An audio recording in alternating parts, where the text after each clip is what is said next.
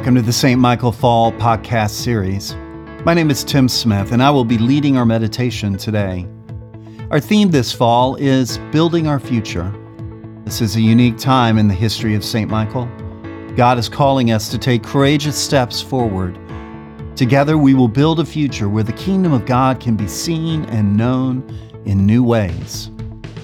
As the psalmist says, Send out your light and your truth, that they may lead me and bring me to your holy hill and to your dwelling. A reading from Nehemiah chapter 12, verses 27 to 31 and 43. At the dedication of the wall of Jerusalem, the Levites were sought out from where they lived and were brought to Jerusalem to celebrate joyfully the dedication with songs of thanksgiving and with music of cymbals, harps, and lyres. The musicians were also brought together from the region around Jerusalem, from the villages of the Netophatites, from Beth Gilgal, and from the area of Geba and Azmavet. For the musicians had built villages for themselves around Jerusalem. When the priests and the Levites had purified themselves ceremonially, they purified the people, the gates, and the wall. I had the leaders of Judah go up on top of the wall I also assigned two large choirs to give thanks. The choirs sang under the direction of Jezrahiah, and on that day they offered great sacrifices, rejoicing because God had given them great joy. The women and children also rejoiced, and the sound of rejoicing in Jerusalem could be heard far away. Here ends the reading. The city of Berlin, Germany, will forever be known for its wall. When it was still standing, you could walk up and down in front of the wall and see shrines dedicated to those who were killed trying to escape from the oppression of the East to the freedom of the West. The Berlin Wall became known as a wall that divided. But in our scripture today, Jerusalem's wall was one that united. The people of Jerusalem and the surrounding villages gathered to unite in one voice and one spirit under God to dedicate the rebuilt wall around Jerusalem. Our scripture today teaches us much about worship. Worship is an extremely important part of life. What most people don't understand is that everybody worships something. Worship is that which you hold most closely in the deepest recesses of your heart and to which you give yourself more than anything else. Worship has an impact because what you worship, you become. And that eventually touches every area of your life. You see, that's why worship is so important. Because ultimately, our entire life is our worship of God. So, what is worship? Worship, first and foremost, is giving thanks to God.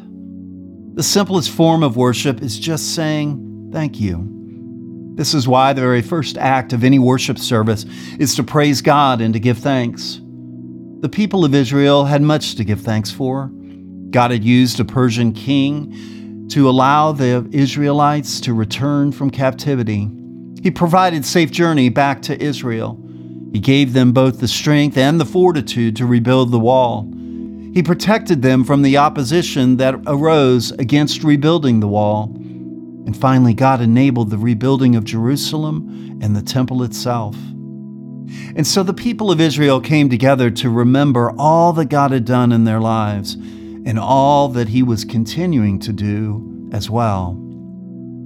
Max Lucado tells the story of living in Brazil one day, as he was walking along the street on his way to the university to teach a class, he felt a tug on his pants leg.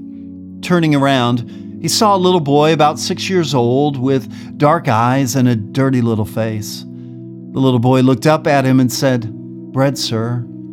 He was a little beggar boy, and Lucado said, You know, there are always little beggar boys in the streets of Brazil. Usually I turn away from them because there are so many and you can't feed them all. But there was just something so compelling about this little boy that I couldn't turn away from him. And so, taking his hands, Max told the boy, Come with me. He took him into the coffee shop, and Max told the owner, I'll have a cup of coffee. Give the boy a pastry, whatever he wants. Since the coffee counter was at the other end of the store, Max walked on to get his cup of coffee, thinking that the boy would get his bread and then run back out into the street and disappear, as most did. But this little boy didn't. After he got his pastry, he went over to Max and just stood there until Lucado felt his eyes staring. Max turned and looked at him. This little boy stood up, and his eyes barely hit Max's belt buckle. And then slowly his eyes came up until they met his. The little boy, holding his pastry in one hand, simply said, Thank you, sir. Thank you very much. And Max Lucado writes, I was so touched by this boy's thanks that I would have bought him the entire store. I sat there for another 30 minutes late for my class, just thinking about a little beggar boy who came back and said, Thank you. And that is why we come to worship. We come back to God giving thanks for all that He has done and all that He is continuing to do in our lives. What do you need to give thanks for today? Worship is also an act of dedication. To dedicate means to set apart. In the ancient world, every city was dedicated to some god, whether it be Apollo or Venus or some other god. Whenever you approached a city, there was always a greeting with a monument or a statue to that god, proclaiming for everyone to see who owned this city. If you were Jewish, you were forbidden to make a statue of God, so you would dedicate a city to the God of Abraham, Isaac, and Jacob. What that meant was that everything within the walls was dedicated to God.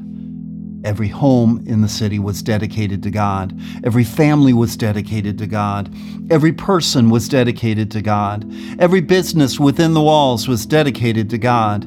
It meant that every area of your life and every part of your day was dedicated to God. Too often it seems we limit our worship to just one hour a week. We compartmentalize the different areas of our lives into the secular and the sacred. As a result, we intentionally or unintentionally keep several areas outside of our worship of God. But a dedicated life becomes a holy life that's set apart for God. And if my life is dedicated to the Lord, then my marriage is dedicated to God. If my life is dedicated to the Lord, then my work belongs to God. If my life is dedicated to the Lord, then my family is dedicated to God. If my life is dedicated to the Lord, then my finances are dedicated to God. When you dedicate everything you are and everything you have to God, your life really becomes your worship of God. For years, Gordon MacDonald rode the same city bus daily from his home to his church in New York City. One day, the bus driver complained to MacDonald, You've got it a lot better than me. You have an interesting job and you travel to different places. I just drive this bus up and down the same streets every day. MacDonald told the bus driver that his job could be a Christian ministry too. Every day, he said, when you get on this bus first, before anyone else gets on, dedicate this bus to God for that day. Declare it to be a sanctuary for God consecrated to God's glory, and then act like it is a place where God dwells. Several weeks later, MacDonald returned from a trip and saw the bus driver who said to him, You've transformed my life. I've been doing what you said every day, and it has made me see my job in an entirely new perspective. When we give thanks to God for what we have, and we dedicate every area of our life to Him, it does make all the difference, both for us and for those whose lives we touch. May it be so today and in the coming days. Amen. Please join me as we continue with the Lord's Prayer. Our Father, who art in heaven, hallowed be thy name. Thy kingdom come, thy will be done, on earth as it is in heaven. Give us this day our daily bread, and forgive us our trespasses, as we forgive those who trespass against us. And lead us not into temptation, but deliver us from evil. For thine is the kingdom, and the power, and the glory, forever and ever.